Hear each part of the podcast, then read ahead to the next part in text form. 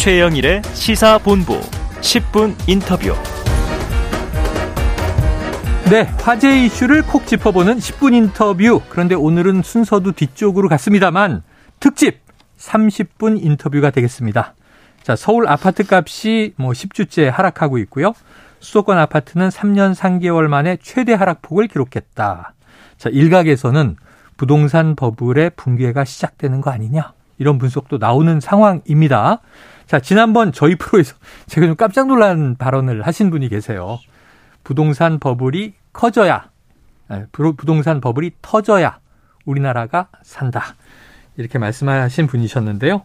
오늘은 왜 버블이 터져야 살 수 있는지, 애초에 버블이 왜 생기게 된 것인지 이어서 들어보는 시간을 마련했습니다. 자, 주진형 전 한화투자증권 대표 나오셨습니다. 어서 오세요. 네, 안녕하세요. 네. 어휴, 지난번에 제가 깜짝 놀랐죠. 말씀하실 때. 근데 저는 그냥 저만이 아니라 다른 사람들도 다 상식적으로 알고 있는 얘기라고 생각을 해서 그때 네. 놀래시는 반응을 보기에 저 사람이 왜 저러나 그랬는데 네. 그게 이렇게 이상했나 봐요. 네. 음. 자, 저는 놀랬고요. 사실은 어 이거 법을 어떻게 하지? 이게 사실 부동산 버블도 생각 못 하고 있었고 그렇게 가격이 폭등한다, 과열이다, 뜨겁다 얘기를 하면서도 그 생각은 못 하고 있었죠. 그래요? 오히려 경기가 전체적으로 나빠지고 있는 과정에 이게 부동산 문제는 어떨까 했는데 이게 터져야 산다. 자, 이 어쨌든 터져야 산다 말씀하셨어요. 부동산 버블이 터져야 우리나라가 살 수 있다. 이렇게 생각을 해보고 지금 부동산 붕괴가 초일기다 이런 얘기가 자꾸 나오다 보니까 주 대표님이 하셨던 그 말씀이 계속 떠오르는 거예요. 그래서 어떤 의미인가 좀 정확하게 다시 한번 듣고 싶습니다. 네. 설명해 주시죠. 네. 이제 그 부동산 값이 예, 버블이냐 아니냐라는 것은 보통 이제 사람들이 이제 생각을 할 때 그 분석을 할 때 쓰는 가장 큰 기준은 이제 소득 대비 집값이 얼마나 되느냐라는 음. 거거든요. 네. 그런데 이제 뭐 그 통계를 계산하는 방법에 따라서 조금씩 조금씩 다르기는 하지만 그 숫자가 아, 지난 한 십몇 년 동안 꾸준하게 올라왔어요. 음. 근데 오르는 것도 오르는 거지만 사실은 그게 지난 3년 사이는 마치 그 혹이 저 생기듯이 네네. 그 비율 자체가 뿅 하고 뜹니다. 두드러지게 네. 튀어나왔단 말이죠. 네, 네. 근데 그 얘기는 더욱 더 버블이라는 것이 이제 눈에 띄는 거죠. 네. 사실 저는 뭐 그 이명박 정부 때도 이미 버블에 들어섰다고 저는 생각은 했는데 아. 근데 거기에 비하면 뭐 말도 안 되는 숫자잖아요. 네. 그래서 그러니까 소득에 비해서 어 가격이 오르면 이게 결국은 그 집을 갖다 누가 사야 되는데 돈이 그렇게 없는데 어떻게 생기겠어요? 네. 근데 이것은 그래서 이제 저는 개인적으로 어 최근에 생겼던 것은 말할 것도 없거니와 음. 지난 한 10년간도 장기적으로는 명박 정부 때 잠깐 내려왔지만 그게 이제 버블이라고 생각을 했는데 네. 이게 왜 터져야 된다라고 이런 얘기는 이제 단순하게 얘기하면 뭐 내 집 마련이라든가 네. 집이 없는 사람 입장에서 뭐 답답하다 아니면 재테크 뭐 이런 차원이 아니라 크게 보면 이제 두 가지로 더 크게 볼 수가 있어요. 네. 하나는 뭐냐면 경제 전체적으로 치면 이것이 금융 시스템의 불안정성을 기르고 음. 거시 경제의 불안정성을 기른다. 이제 대표적인 케이스가 2008년에 미국에서 생겼던 이제 네. 금융이 바로 사실은 그, 그 주택 가격이 버블에서부터 이제 그렇죠. 시작이 된 거잖아요. 네. 근데 그런 문제가 생길 수 있는 여지가 있다라는 것 하나고 근데 그보다 사실 더 중요한 것은 장기적으로 이 나라 사회가 그 일종의 말하자면은 이제 동물 집단이라고 하면은 개체군을 재생산할 수 있어야 그 사회가 유지가 되는데 네. 그걸 지금 유지할 수가 없는 지경까지 만드는데 이 부동산의 버블이 크게 영향을 준다. 이제 그렇게 생각을 하는 거죠. 결혼, 그 출산, 저출생 문제. 그렇죠. 네. 그런데 이제 그걸 왜 이 말씀을 드리냐면 첫 번째로는 사회라는 것이 유지가 되기 위해서는 일반적으로 아시다시피 서로 간에 어느 정도의 너랑 나랑 같은 사회에 사는 사람이다라는 감각이 있어야 되잖아요. 네. 그리고 이제 없는 나라든지 라틴 아메리카 같은 나라들이 말하자면 음. 이제 범죄가 많고 그렇게 되는 것인데 네. 지금 뭐 꽤 오래된 얘기지만 점점점 국민이 벼락거지와 벼락부자 둘 중에 하나로 지금 갈렸잖아요. 네. 네. 근데 이 상황이 계속되면 사회가 유지될 수가 없어요. 음. 모든 문제가 다 이것을 이것이 다 잡아먹게 돼 있으니까 음. 모든 문제를 이 입장에서 생각하게 되고. 그 사회에 우리나라의 가장 큰 장점이라고 말하는 사회적인 유대감, 연대감이라는 거, 일, 음. 소위 말해 동일민족 하는 운운하는 네. 얘기. 그것이 깨지면 그 다음부터 생기는 사회적인 문제는 그 누구도 컨트롤 못한다라는 문제가 음. 하나 있고 두 번째는 이제 진행자 분께서 말씀하신 그 출산율 문제. 네. 이게 사실은 10년 전만 하더라도 출산율이 그때도 이미 1.2 정도로 내려갔을 때였는데 어. 그때도 이게 0.8까지 내려가는 건 상상도 예, 못했어요. 예. 그러니까 이게 지금 우리나라의 출산율은 어 우리가 흔히 통계로 비교하는 OECD 국가 중에서도 제일 낮거니와 네, 꼴찌죠. 네. 꼴찌에 차석을 하는 애보다도 훨씬 더 차이가 나게 또 낮아요. 네. 격차 큰 꼴찌. 네. 플러스 내려가는 속도도 제일 빠르다. 빨라요. 네. 그러니까 이거는 말하자면 삼중으로 꼴찌예요, 이거는요. 아, 네. 그러니까 이게 어, 이 문제가 이제 무슨 뜻이냐 음. 얘기를 할 때 무슨 뭐, 뭐, 뭐, 보육 정책 이런 얘기도 하지만 전 개인적으로 이건 증명을 할 수는 없습니다. 그렇지만 음. 제가 보기에는 이렇게까지 낮아지는 데는 우리나라가 다른 나라에 비해서 소득 대비 주택값이 높은 것이 음. 가장 큰 영향을 주는 거 아니냐. 네네네. 그렇게 생각을 하고 이거에 일종의 이제 보조적인 그, 그 근거로 제시할 수 있는 것이 그 우리나라가 지금 출산율이 0.8이라고 하지만 지역별로 나눠 보면 네. 달라요. 아. 제일 낮은 데가 어디냐? 서울입니다. 아. 서울이 0.6이에요. 네. 경기 도 0.8인가 그래요. 예. 그런데 전라남도 음. 이렇게 소위 말하면 무슨 북도 무슨 남도로 가지 않습니까? 예, 예, 그렇죠. 그러면 1.2예요. 아. 광역 대도시로 가면은 1.0인 정도 되고. 1 이상은 되는 네, 그러니까 뭐냐면 네. 이게 그 소득에 비해서 집값이 높은 곳으로 옮길수록 수록. 적어도 한 0.4 정도의 차이가 난다는 거죠. 낮아진다. 네. 그게 하나 있고 두 네. 번째로는 그 지역에 사는 사람 중에서 정규직 비율이 높은 곳일수록 음. 출산율이 높습니다. 가장 이제 유명한 게 이제 세종시죠. 네, 네. 그러니까 우리나라가 보세요. 첫 번째로는 집값이 높아서 어, 결혼이 어렵고 네. 결혼하고 나면은 교육지옥 때문에 겁이 나서 네. 애를 안 낳고 음. 이렇게 되니까 결국은 점점점 출산율이 내려가는 네. 거잖아요. 그러니까 교육지옥 그러니까 크게 보면 세 가지죠. 어, 소득 대비 집값이 높은 것 하나, 음. 그 다음에는 정규직과 비정규직 사이 또는 대기업과 중소기업 사이의 임금 격차가 제일 큰 네. 하나. 이것도 제가 우리나라 다른 나라보다 제일 높죠. 음. 그다음에 남녀 임금의 격차가 큰 것. 네. 이것이 다 묶어져서 음. 결국은 어 출산율이 낮은 데 영향을 주는 걸로 이제 간다는 거잖아요. 음. 예, 그렇기 때문에 이 문제는 그러니까 돌아가서 그 주택값이 이렇게까지 소득 대비 높은 현상을 놔둔 채 네. 우리나라 사회는 미래가 없다. 아. 네. 근데 이 문제를 몇 년 전에 그 IMF 총재를 하다가 지금은 저 유럽 중앙 총재로 중앙은행 총재로 저그 라가르드. 라가르드가 네. 우리나라에 강연을 하러 왔었어요. 네.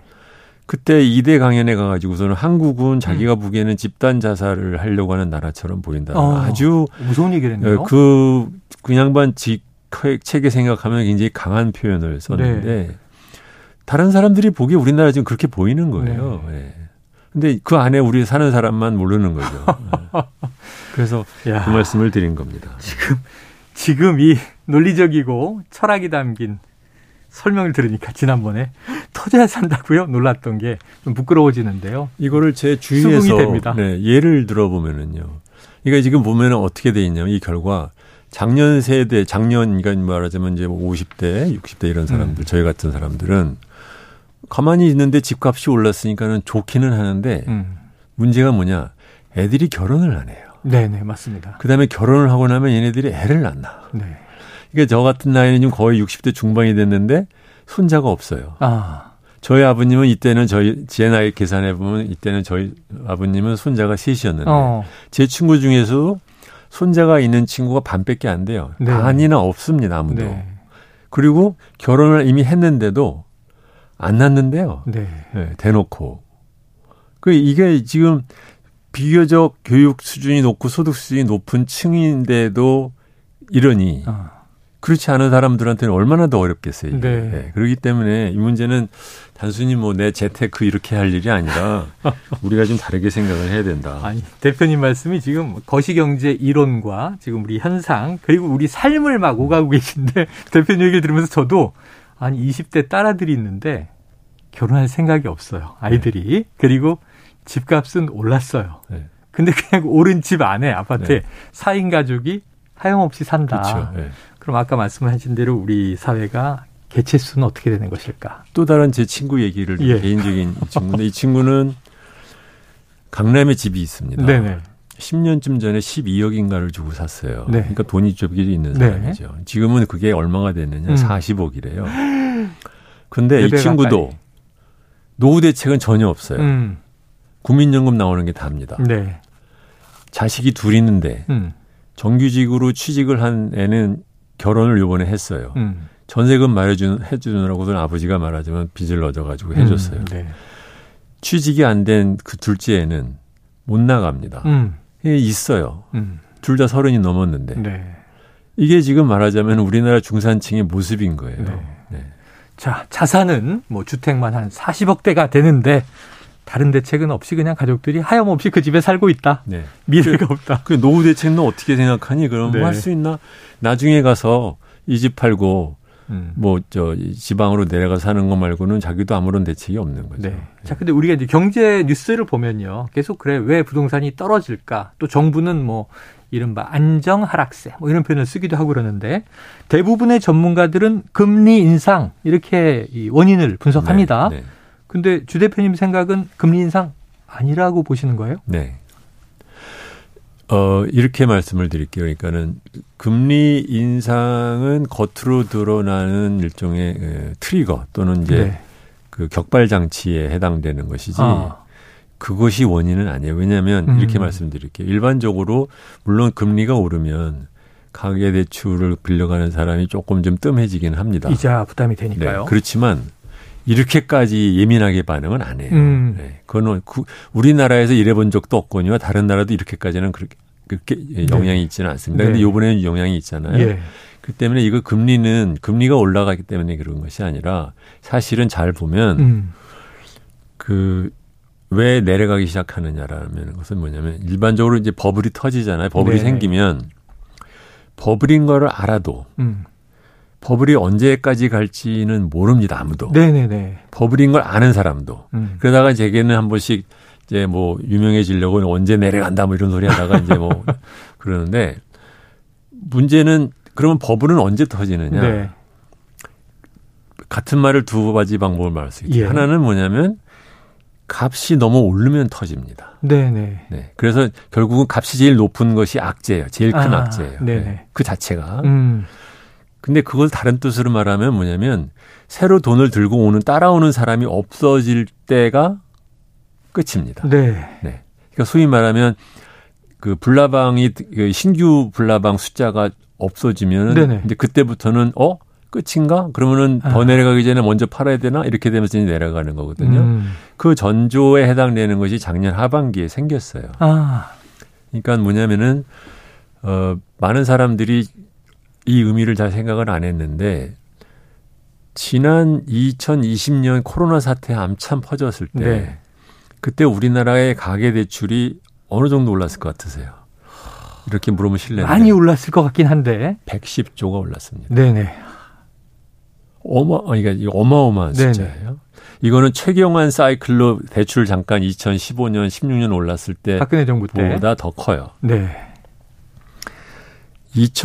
2021년에도 한 110조가 올랐습니다. 코로나 2년 동안 한 2년 해에 동안, 100조 네. 이상씩. 220조가 올랐어요. 네. 근데 올해 상반기에 얼마가 올랐느냐? 궁금하네요. 네. 전체적으로 0.9조가 내려갔어요. 내려갔다. 네. 전혀 가계 대출이 늘지 않았다. 네. 올해는. 금융위원회에서 2015년부터 통계를 잡아본 이래로 지금 처음으로 이야. 네가티브입니다. 반기가 지났는데요. 네. 7월 지났고. 네. 어, 깜짝 놀랐네요. 내려가기 시작한 것은 언제였느냐면은 작년 9월, 10월 달부터 증가세가 꺾여서 예. 그때까지만 하더라도 연간 증가세가 9% 10%였는데 음. 그때부터 지금까지 주르르르 내려와서 현재는 작년 6월 대비 네. 지금 6월 말에 2점 몇 퍼센트가 증가했을. 아하. 네. 야, 이걸 뭐 LTV나 DSR 규제 때문에 이렇게 얘기할 수는 없을 거 아니에요. 이렇게 내려가는 데는 두 가지 네. 영향이 있죠. 그렇죠. 그러니까 너무 올랐기 때문에 이거 겁나는 거라는 생각을 심리적으로. 하게 돼요. 그게 하나 있고 아니면 더 비싸기 때문에 도저히 이제 저 따라올 사람은. 다 따라왔다라는 네네. 그런 게 하나 있을 수 있고 또 하나는 에, 고승범 씨가 그 한국은행의 금통위원을 하다가 음. 어, 금융위원장으로 취임을 하면서 어, 금리 한국은행은 조금씩 2.0 그래봤자 0.25% 올렸단 네. 말이죠. 세 번 올려봤자. 근데 그러면서 DSR로 가계대출을 규제를 하겠다는 걸 발표한 게 네. 10월 중순입니다. 예. 그때부터 점점점 꺾이기 시작하는. 아, 10월부터. 네. 야, 지금 두 가지 지표 하나 이제 제가 보기에는 좀 뭐 상징 혹은 감성적 지표라 하더라도 자 하나는 정점이면 이제 터진다. 네. 두 번째로 이제 후발 참여자들이 끊기면 터진다. 네. 근데 지금 그 그게 우리가 하락세다. 지금 거래가 절벽이다. 거래 안 나온다. 이게 지금 주택 안 산다는 얘기잖아요.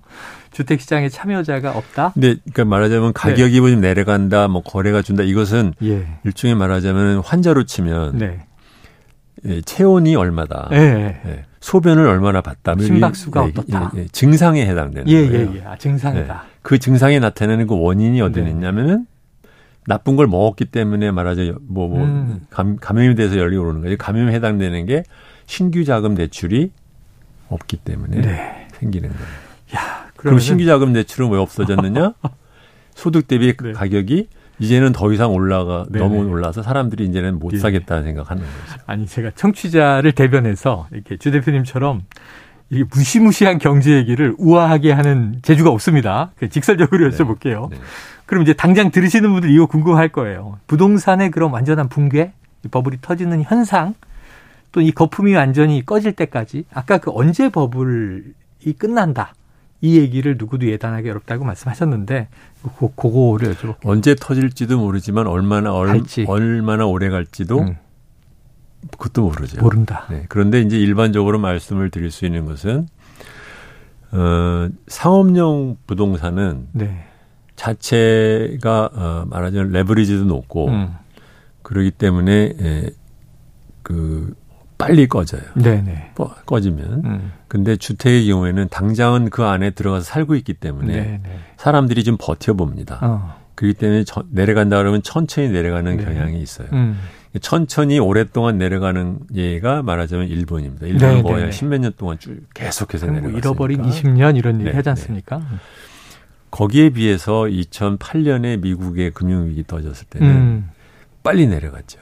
음, 그거는 왜냐하면 그때 단기적으로 레버리지가 많이 올랐기 때문에 단기적으로 값도 빨리 말리는 네, 거예요. 네. 그러니까 한국은 지금 전반적으로 그동안 오랫동안 지속됐던 버블에 있고 거기에다 플러스 지난 2년 사이에 급속도로 200조가 늘었던 220조가 늘었던 가계 대출의 증가에 의해서 음, 값이 올랐던 부분이 있기 때문에 음.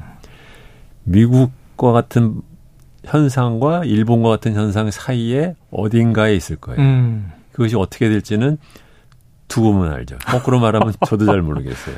잘 모르신다. 두고 그게- 봐야 한다. 네, 그게 하나 있고 네. 우리나라는 독특한 게 있어요. 뭐냐면 다른 나라는 부동산 값 자체를 타겟으로 정부가 정책을 말하자면 이렇게 주무르지 않습니다. 음, 근데 한국은 네. 이상하게 옛날부터 정부가 부동산 값에 개입을 해야 되는 걸로 모든 어. 사람이 생각해서 네네네. 정부가 또 무슨 짓을 할지 몰라요. 불확실성이네요. 불확, 저, 변수. 좋게 말하면 정부의 노력이 정부가 국민을 버리지 않으려고 하는 건지 는 모르지만 네. 나쁘게 말하면 불확실성이 크고 네. 또는 그 병이 오래가게 만들 수도 있는 거죠. 아, 그러니까 오히려 말씀하신 대로 빨리 골마서 빨리 터지고 네. 네. 자연 치유가 돼야 되는데 네. 이걸 어떻게든 막아보려고 하다가 네. 병을 더 키울 수도 있다. 그러니까 과거에 이미 버블이 한 번씩 터질 수가 있었을 때 정부가 나서 이제 대표인 케이스가 이제 네, 최경환 네. 씨 같은 예인데 네. 그때 이명박 정부 때 부동산이 안정화되고 좀 하향 안정화가 되는데 음. 그걸로 경기를 갖다 부양하고 싶은데 그게 안 되니까 네. 돈 더 빌려가지고서는 가라. 빚내서 집 사라. 네. 나중에는 그런 말 한 적 없다. 네, 또 네. 이랬죠. 그게 바로 우리나라의 독특한 특, 징인데 네. 그러니까 정치적인 목적으로 자기네들의 지지율을 유지하기 위해서 예. 경기 부양을 하는데 경기 부양의 방법으로 음. 주택값을 조정하고 싶은 유혹을 정치인들이 갖고 있고 네. 국민들도 그것을 갖다 익숙하게 생각하기 때문에 음. 우리나라 역시 그렇게 할 가능성이 아직은 있죠. 네. 정부의 개입이 네.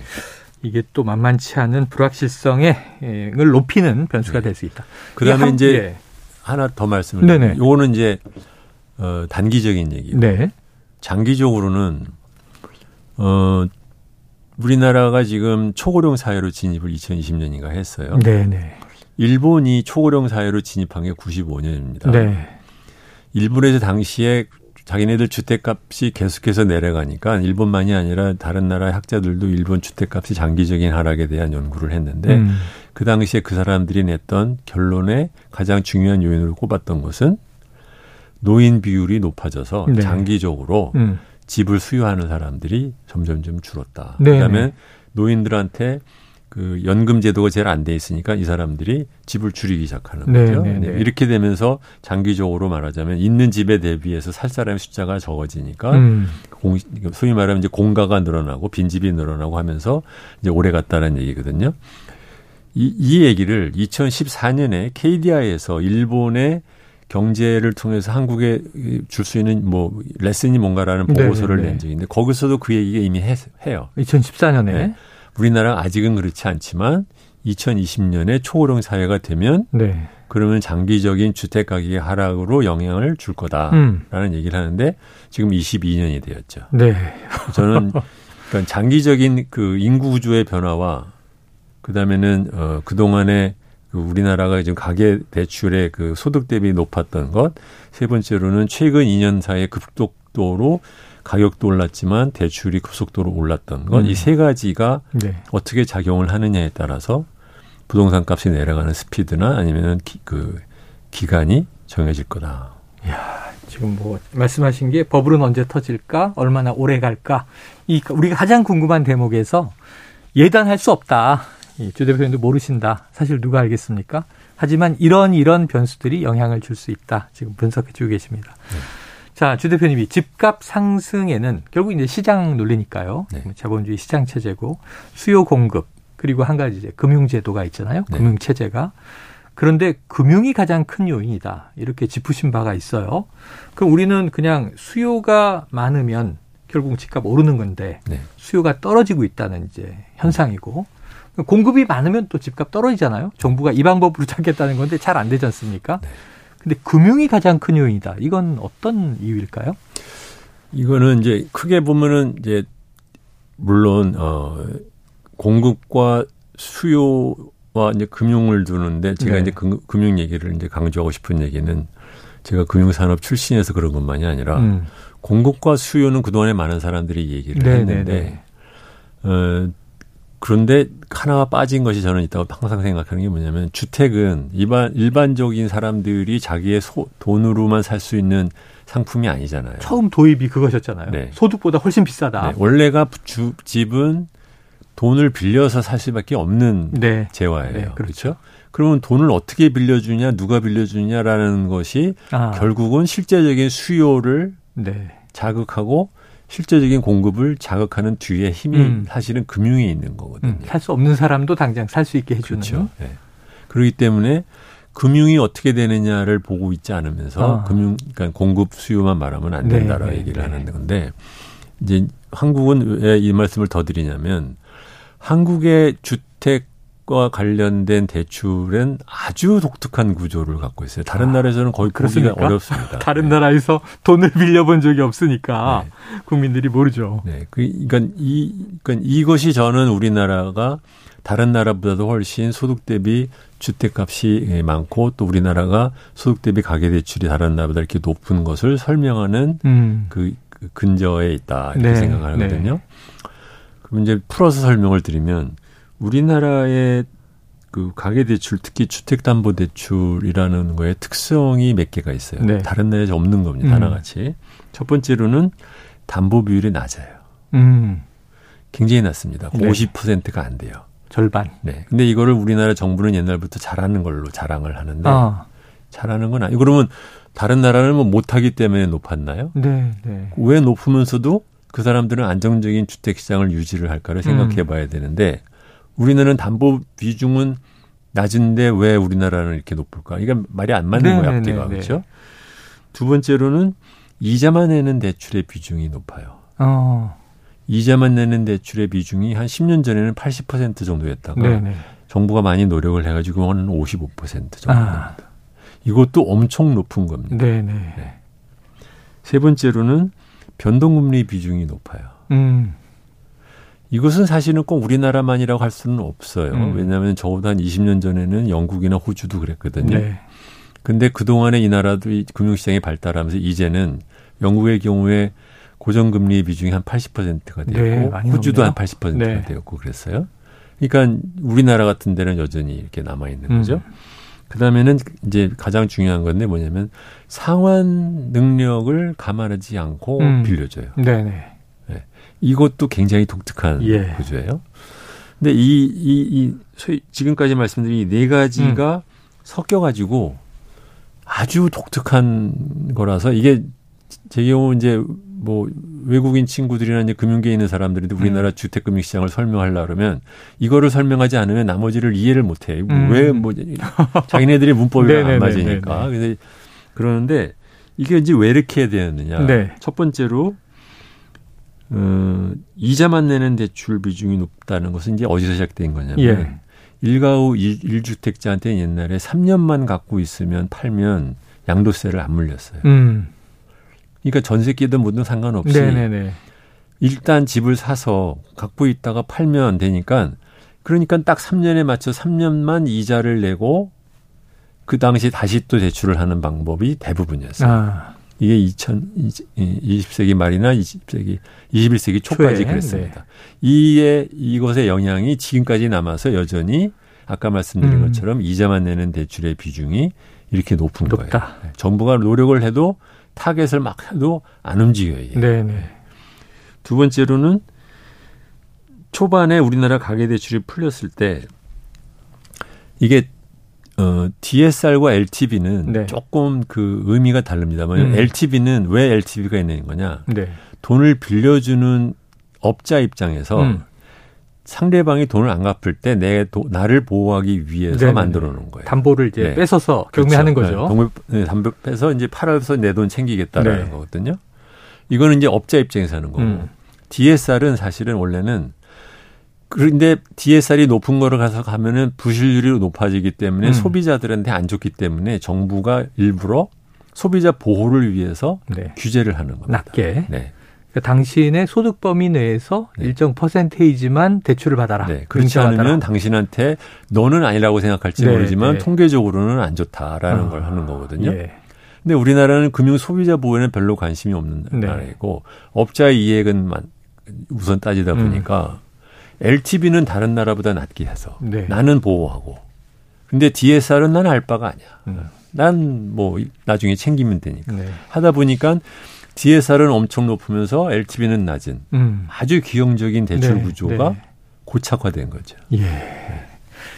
야, 이거 지금 질문이 한참 더 남았는데요. 오늘 시간이 다, 다 됐어요. 3탄을 또 준비해야 될 것 같습니다. 3탄을. 지금 청취자 반응은요. 3253님, 큰 이슈 툭 던져놓고 정작 본인은 시크하게 넘어가는 주 대표님. 오늘도 강의 잘 들었습니다. 앞에서 이렇게 보면요. 너무 멋지세요. 자, 9909님은요. 조곤조곤 말씀하시는 주 대표님 이야기 귀에 쏙쏙 들어와요. 아, 정말 뭐 명강이 아닙니까? 라디오에서 제가 보는 중에도 최고 명강이신 것 같습니다. 자, 오늘 시간 3탄을 또 예고하면서 주 대표님 모시기가 굉장히 어렵거든요. 저희 작가들이 고생하실 거예요. 여기서 10분 인터뷰, 특집 30분 인터뷰 주진영 대표님과의 경제 강의 마무리하겠습니다. 오늘 말씀 고맙습니다. 네, 안녕히 계십시오. 자, 지금 전북 전주시 지역에 호우경보가 발효됐습니다. 오늘도 비 피해 없도록 주의하시고요. 운전하시는 분들 조심 운전하시기 바랍니다. 자, 오늘 준비한 시사본부는 여기까지입니다. 저는 내일 금요일이죠. 낮 12시 20분에 다시 돌아오겠습니다. 청취해주신 여러분 고맙습니다.